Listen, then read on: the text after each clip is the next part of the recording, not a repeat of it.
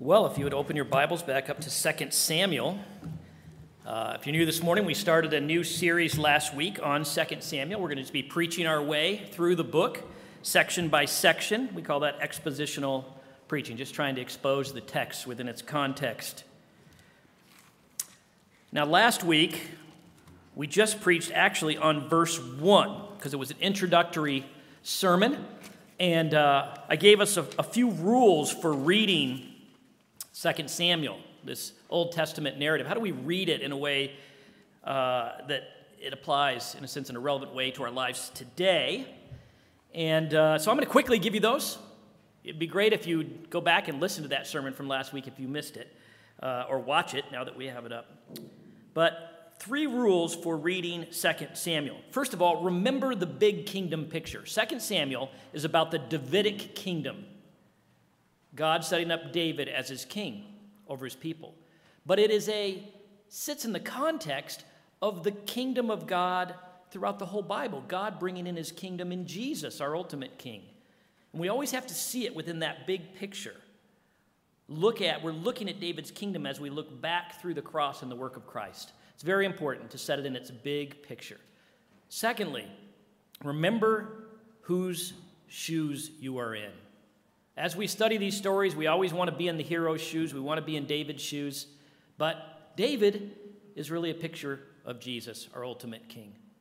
We need to see ourselves most often in the shoes of the subjects of the king, the Israelites. Not that we can't learn from David's example, we do. But remember whose shoes you're in. You'll do better as you read this. And my last tip that I'm going to add this week for reading this book is read it big and fast. Read this book. Don't just read little bits of it like you're reading a, an epistle. Read this book in big sections like you're reading a novel. It flows, it has action. Sit down and read through a section, read through a couple chapters. You'll see that today I'm going to preach from the whole of, of chapter one. We'll be taking big sections like that through this book so that we can see it as it flows in the, in the narrative that it is. So, a couple bit rules there. Remember the big kingdom picture? Remember whose shoes you're in? Read it big and fast. Now, I, I know that sometimes when we have uh, conversation, conversations about politics, you'll, you'll tend to hear people say something uh, kind of like, oh man, you know, we can't ever seem to get a good leader because the, the political system we have just weeds out good leaders. It weeds out men of, of character and godliness. It, it seems to, to favor those with no scruples. The, the, power game in Washington is so rigged and the polis, uh, politics are so dirty that if you have any real character or integrity, you just can't get very far. At least that's how it, it seems. It feels like those who are willing to do whatever it takes, even if that means compromising and cheating, they, they tend ultimately to be the ones that get to the top. Nice guys finish last. Crime does pay in politics. And you know, there's some truth in that. There's some truth in that throughout history, isn't there? It's nothing new. The ancient uh, kings, how did they come to power? Well, they came to power by killing the other guy, killing the other king. And the more violent and more unscrupulous and the more pragmatically ruthless they were, the more they were able to conquer their rivals. Not only did they take power by killing the other, peop- the other king, they would kill all his men and kill all his family, especially any sons that might take that throne. They would bring out the sons, they'd bring out the mighty men, have them all killed, and then celebrate in the streets as they hung their body on the city gates that all should come and bow in fear. And, and it's, it's not that ancient of history. Even in the more recent history, like think of all the British kings. Have you ever read about what they did to each other? How they killed each other and killed their whole families? This is just very recent. In fact, one, uh, one king, I think it was Charles II, right? He had one of his rivals dug up and hung again and beheaded after, after he came to the throne. And we even see leaders today like Putin with their mafia esque ways that seem to demonstrate this truth. That's how it's done. That's how it's always been done. You do what it takes, you grab your power to be a king, to be a powerful leader, you need to be a killer. And you know, it's this backdrop that makes this first chapter of 2 Samuel, this story about the rise of David to power and kingship, seem so outrageous. Because David's kind of inauguration or coronation as the new king here is, is not only bloodless, no, there's, there's no merciless killing of his rivals and assassination of his family, and there's no, there's no celebration uh, and mocking, uh, you know, parade of his captors and a call for all to bow in homage. Not only is there none of that, but it actually climaxes with what? What does this passage end with this morning? What is all Israel called to do as David becomes king? Lament. They're called to lament. David's first act of victory is to mourn the death of Saul, his enemy, and call all Judah to join him. David is a king like no other king they've ever seen. He is a king brought to the top by God Himself. We know from, from 1 uh, Samuel, he's a king after God's heart. Not that he's seeking God's heart, but literally modeled after God's heart. He's a king chosen out of God's heart, out of his character.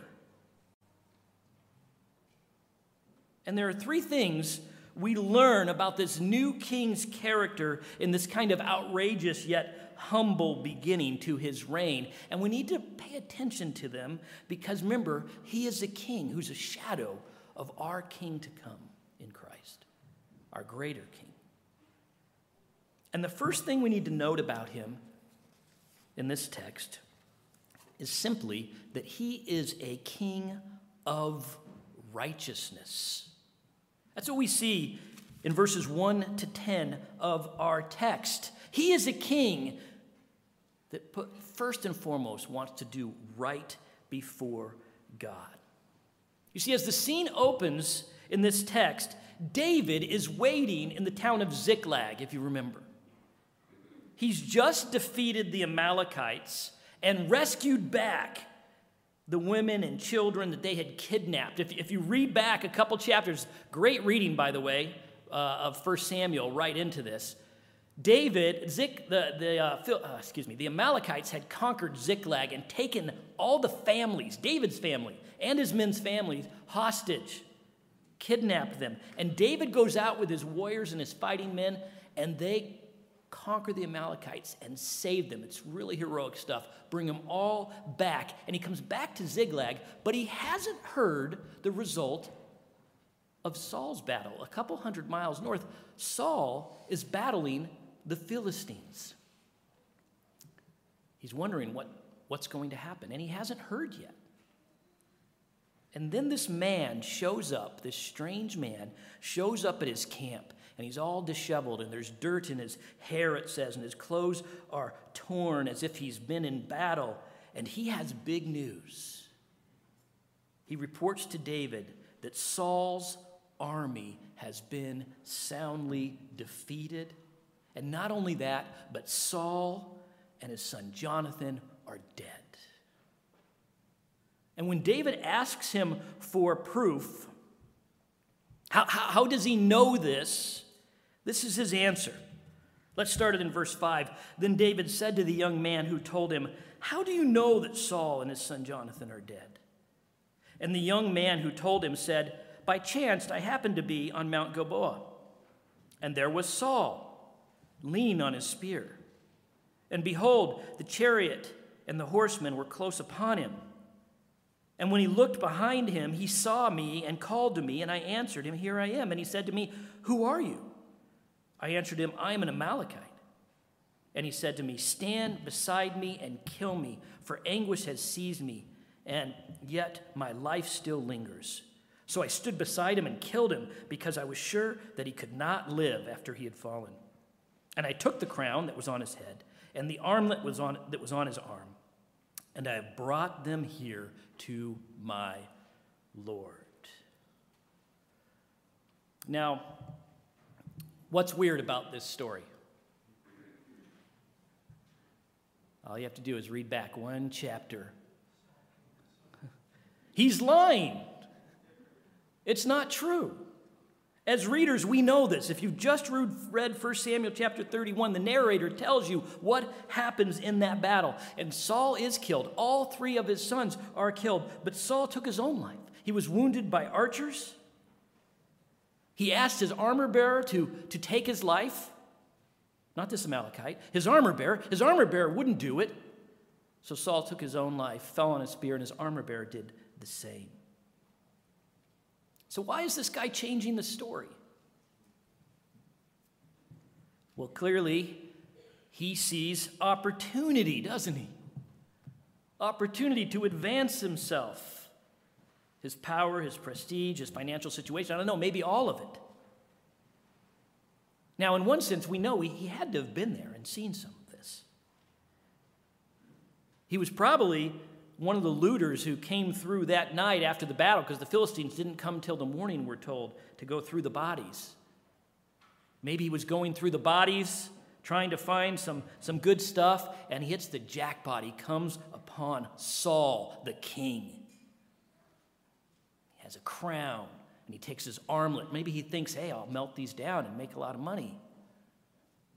And then he thinks, no, I got a better plan. Right? He could go to David, the king. He could take these items to Saul's very rival, the soon to be king. And he could present himself as, as the merciful hero. He put Saul out of his misery because he was going to die anyway. And in doing that, he, he kind of unwittingly does the very deed that secures David's kingdom.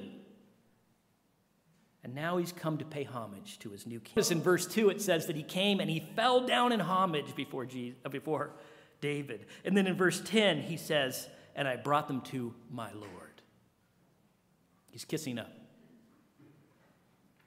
And it's all very believable. David doesn't know that he's lying. He has the, the armlet, he has the, crown, he's dirty and, and disheveled in battle.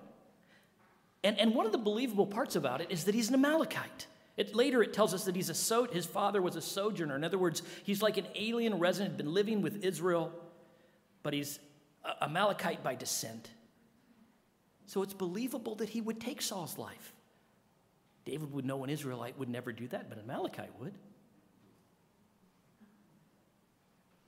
So, with David buying this hook, line, and sinker, what does he think is going to happen if David believes this story? Well, he, he's probably expecting some handsome reward, a pretty good reward, something more valuable than this crown and, and, and armlet because he could have just sold those. Maybe some accolades, maybe some prestige. Maybe he'll be a hero, the guy who finally took out Saul. Perhaps be put in a trusted position in David's kingdom. And why does he think this will happen? Because he thinks David is like every other king. He assumes that David is like the other kings, that he's driven by his own self promotion, that he acts out of expedience and ruthless practicality, that he would reward anyone who could get the do- job done for him, no matter the means. But he finds out very soon that he has made a grave mistake of judgment. As David tears his clothes and falls to the ground and says in verse 14, David said to him, How is it that you were not afraid to put out your hand to destroy the Lord's anointed? This Amalekite had not figured in to his equation righteousness, David's righteousness. That David is a man after God's heart, that he's not pursuing his own kingdom, he's pursuing God's. If you remember in the book of 1 Samuel, David had had many opportunities to kill Saul himself, hadn't he? Remember when he, uh, in, in chapter 24, if you want to even flip back, chapter 24, when Saul, uh, David and his men are hiding in a cave from Saul because they're being hunted by Saul and his men, and Saul just happens to pick that cave to go in to relieve himself. So they've got Saul. They could kill him right there. And then chapter 24, verse 4, it says this And the men of David said to, said to him, said to David, Here is the day which the Lord said to you, Behold, I will give your enemy into your hand, and you shall do to him as it shall seem good to you. Then David arose and steadily cut off a corner of Saul's robe. And afterwards, David's heart struck him because he had cut off the corner of Saul's robe. He said to his men, The Lord forbid that I should do this thing to my Lord, the Lord's anointed put out my hand against him, seeing he is the Lord's anointed. So David persuaded his men with these words and did not permit them to attack Saul.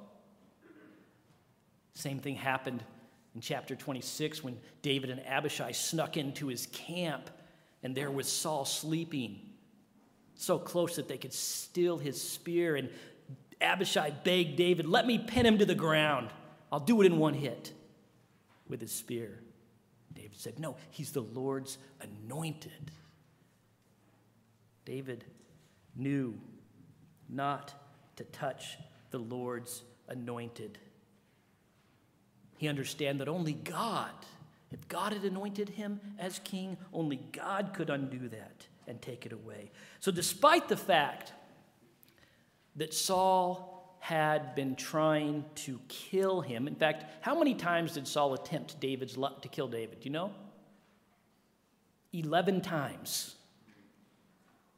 Despite the fact that Saul had been hunting him like a dog for years, so that he was hiding in caves and having to even hide out with the Philistines, he would not step against God's plan. He would trust God's sovereignty and act, rightly, even at great cost to himself, right? He was not about his will, but the Father's, even if it meant terrible suffering in his life, he would trust God. Now, who does that remind you of? Maybe the ultimate king of righteousness? Who, was say, who would say, as, as he suffered in the garden, Not my will, Father, but yours, as he headed to the cross. He would trust God's plan despite the suffering it meant for his life. You see, we serve the ultimate righteous king who has established a kingdom of righteousness at great cost and he calls us to seek first his kingdom, his righteousness. It's Matthew 6:33. And he will judge the whole world in righteousness. That's Acts 17:31. And we need to learn from this Amalekite's mistake. We can't pursue a righteous king through unrighteous means. We can't bring the world's ruthless expedience into his service. John Woodhouse, in his wonderful commentary, puts it this way He says, The Amalekite had imagined that he could profit from his lie in the new kingdom of David. He fancied that he could have David as his king while remaining an Amalekite at heart. He dreamed that he could seek David's kingdom without pursuing his righteousness. And it was a deadly mistake. We need to examine ourselves. Although we claim to be part of God's kingdom as Christians, are we making compromises to get ahead? Are we sometimes just doing what it takes? Because it's easy. It's practical because it's very short sighted. I mean, what do our actions say to people? Do they speak of, of worldly expedience and, and, and a, a practicality, especially if, if it means there's hardship, we're just going to do what works? Do we lie and cheat and twist the truth as it serves us, maybe even in ways that the world would say is, is no big deal? Or do our actions speak of trusting in God, even in long suffering? I remember a friend of mine in Australia lost his job because at work the whole thing was set up to cheat on the taxes from the government and he wouldn't take part in it. It would have been so easy. Just do what everybody does. Our King is righteous, and he died to give us his righteousness. Let us live in it, that we may flourish in his kingdom. And this will seem weird and foolish, foolish and impractical in our world to those around us. But that's what we're called to. Now, as this scene progresses, we see that this new king is not only unusual in that he's a king of righteousness, but he's also unusual in that he is a king of sorrow. We see this powerfully displayed as David, upon hearing of Saul and, and, Jonathan's death, not only tears his clothes and falls to the ground, but he actually begins this, this, this, song, this psalm of lament. And as a reader, when you read it, it almost seems like too much. I mean, come on, for Saul? No one would blame David if he just kind of shrugged his shoulders when he heard the news and shook his head and said, Well, Saul finally got what was coming. I've been waiting for God to bring his just judgment. I've been praying for it. It's finally happened. Yeah, it's kind of sad, but, but now I can get on with the real work of his kingdom. Praise God. He doesn't, he mourns, he weeps. And he calls all of Judah to do the same. Have you noticed that in verse 17 and 18 as he begins the psalm? He, he, he said this should be taught to the people of Judah. Right? It was written down in the book of Jashar. We don't have it. Luckily, they wrote it down here as well. Why? Because he understands the true loss of death, the tragedy of death as it stills the potential of that life. David mourns what could have been. Death isn't good when, when bad people die and, and bad when good people die. It's always a massive loss of what could have been the good and the right and the beautiful that could have been. Look at verse 19. Your glory, O Israel, is slain on your high places. How the mighty have fallen. Tell it not in Gath, publish it not in the streets of uh, Ashkelon lest the daughters of the Philistines rejoice, lest the daughters of the uncircumcised exult. You mountains of Gilboa, let there be no dew or rain upon you, no, nor fields of offerings.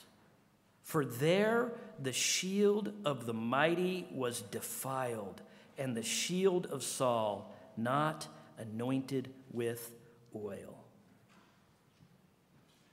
Saul's shield, he pictures it left in the battlefield defiled and dirty, not anointed with oil. See, they used to, before battle, they had these leather shields with different pieces of armor on them, and they would oil them so that they would be slick, so that the blows would glance off and their enemies wouldn't be able to grab a hold of them. And he pictures it now lying in the mud, defiled, and the oil is kind of worn off and gone.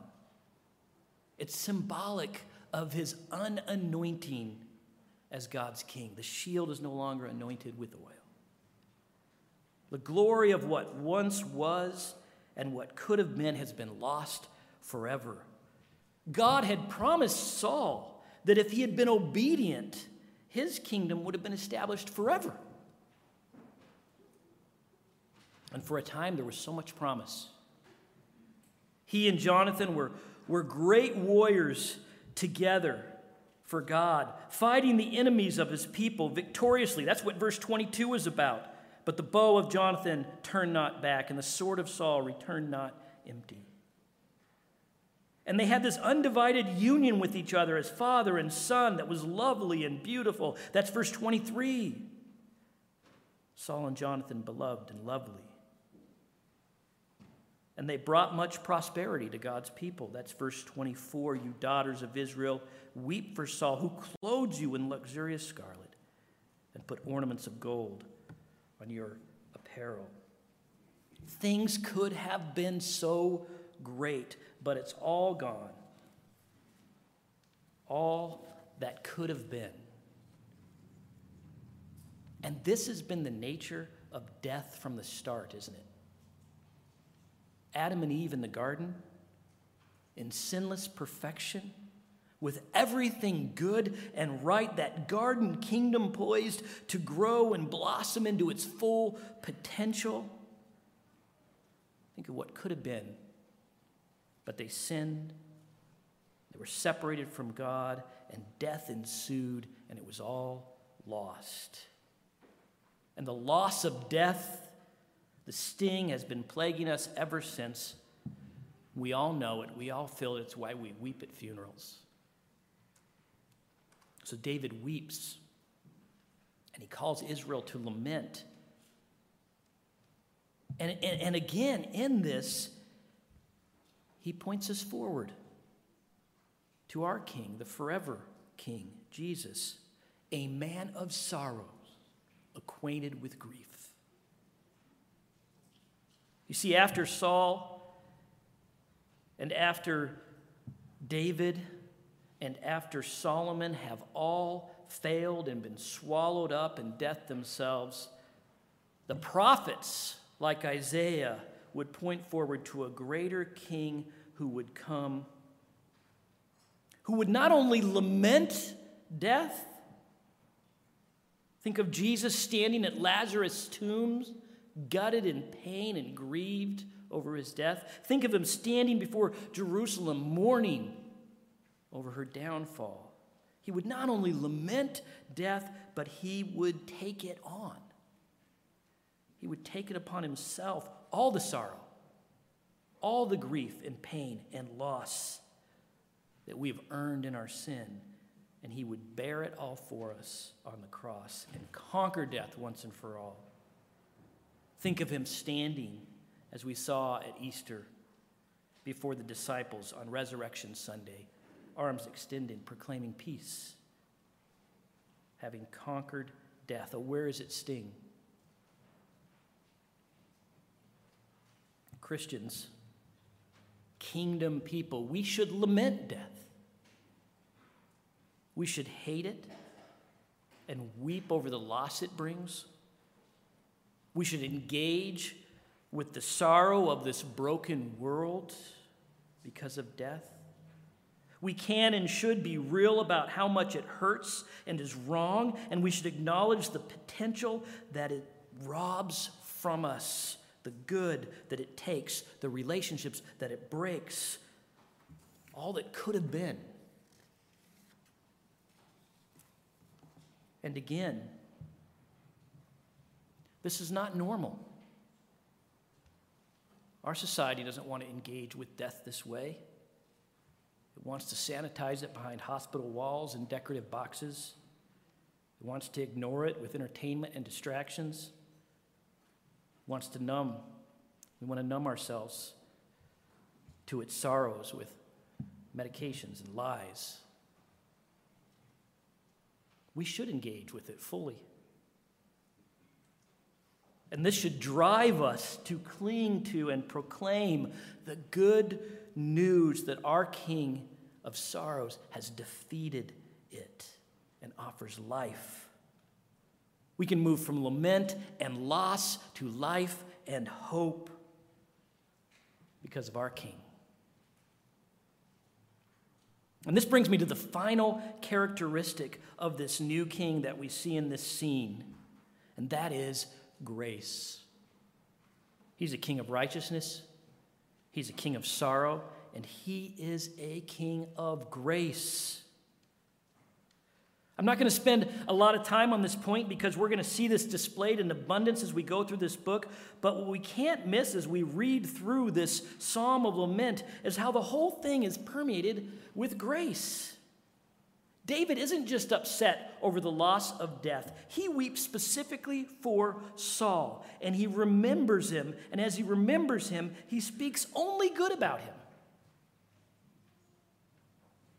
He has not one bad thing to say, one criticism, one harsh word about a man who tried to spear him to a wall, about a man who had priests and women and children killed because they aided him, about a man who brought devastation upon God's people.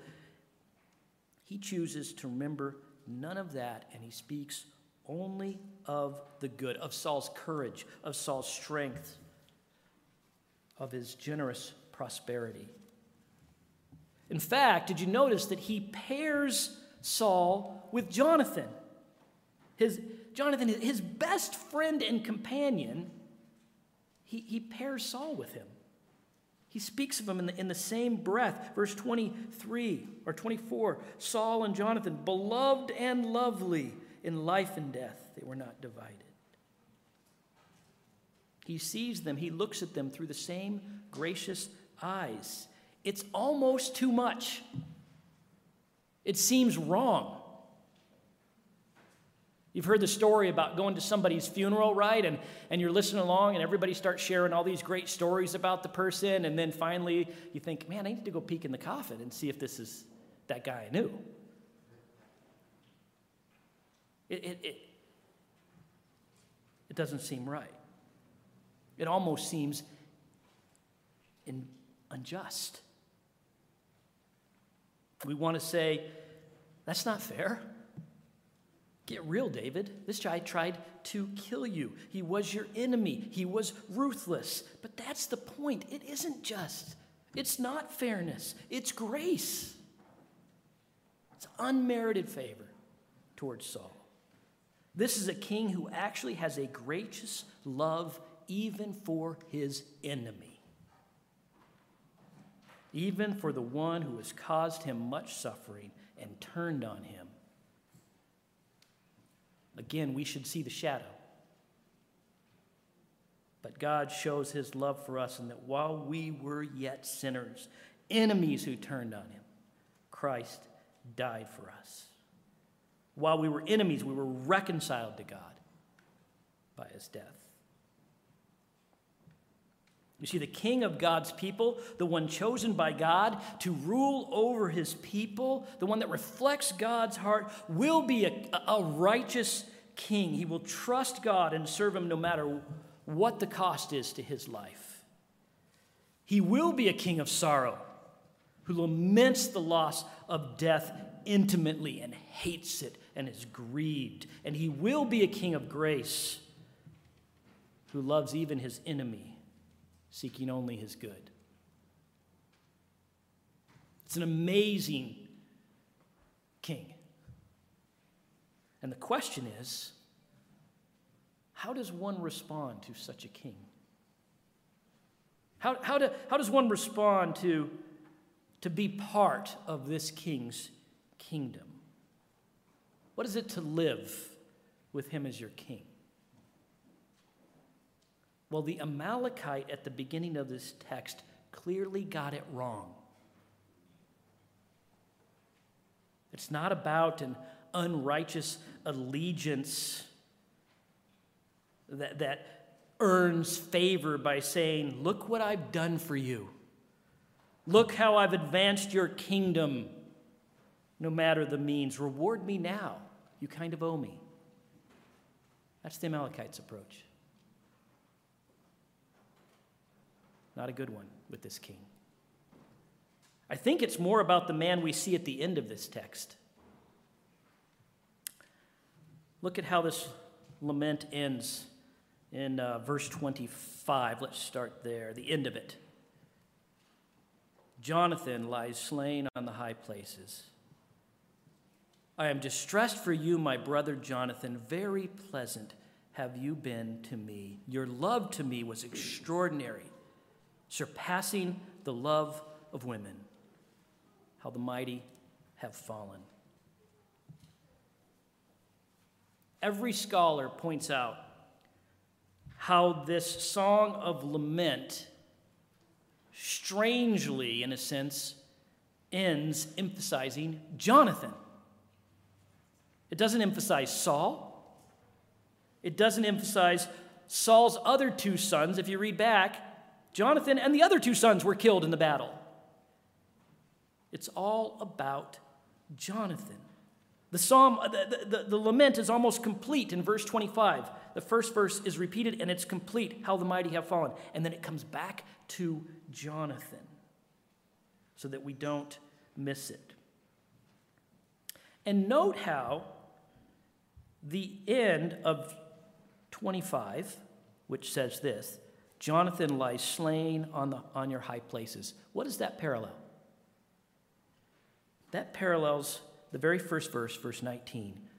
Your glory, O Israel, is slain on your high places. Jonathan lies slain on your high places.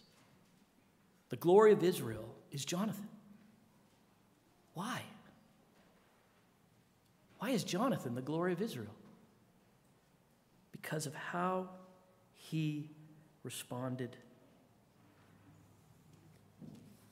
to David, because of how he loved his king. I'm aware that this verse, and you may have heard this, has been a u- verse that's used as some kind of evidence for some homosexual attraction between David and Jonathan. But that's not what this is about at all. Not only does the Hebrew language not go there at all, but if you read about their relationship in 2 Samuel, in 1 Samuel, excuse me, Jonathan, you know, he was, he was to be the king after Saul, but he understood that David was anointed by God. And he submitted himself to David. He said that David would be his king. He gave up his personal power, his right to the throne. And he bowed the knee to David in complete trust and commitment. And he would be loyal to him through all things and rejoice in their brotherhood. And he covenanted this to him, he promised this to David. That's the kind of love that's being talked about. It was a love of deeper commitment and deeper covenant than any other love in his life, deeper than family, even deeper than the love between uh, uh, of a woman, the love of his wife. That seems so weird in our culture. But my friends, that is the heart of what it is to be a Christian. To be a Christian is to love our King Jesus in a more deeply committed way than any other love in our life. More than our families, more than our spouses. That's what it is. He is our King of righteousness and sorrow and our King of grace. And He deserves all our joyous love, the commitment of our life. We see this from the very start of this book. David is showing us Jesus and what it is to know him. Let's pray.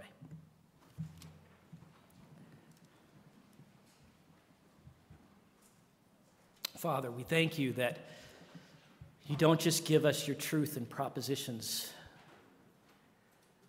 that you give it to us in lives. You show us in real life examples of people living out what it is to be part of your kingdom under your king.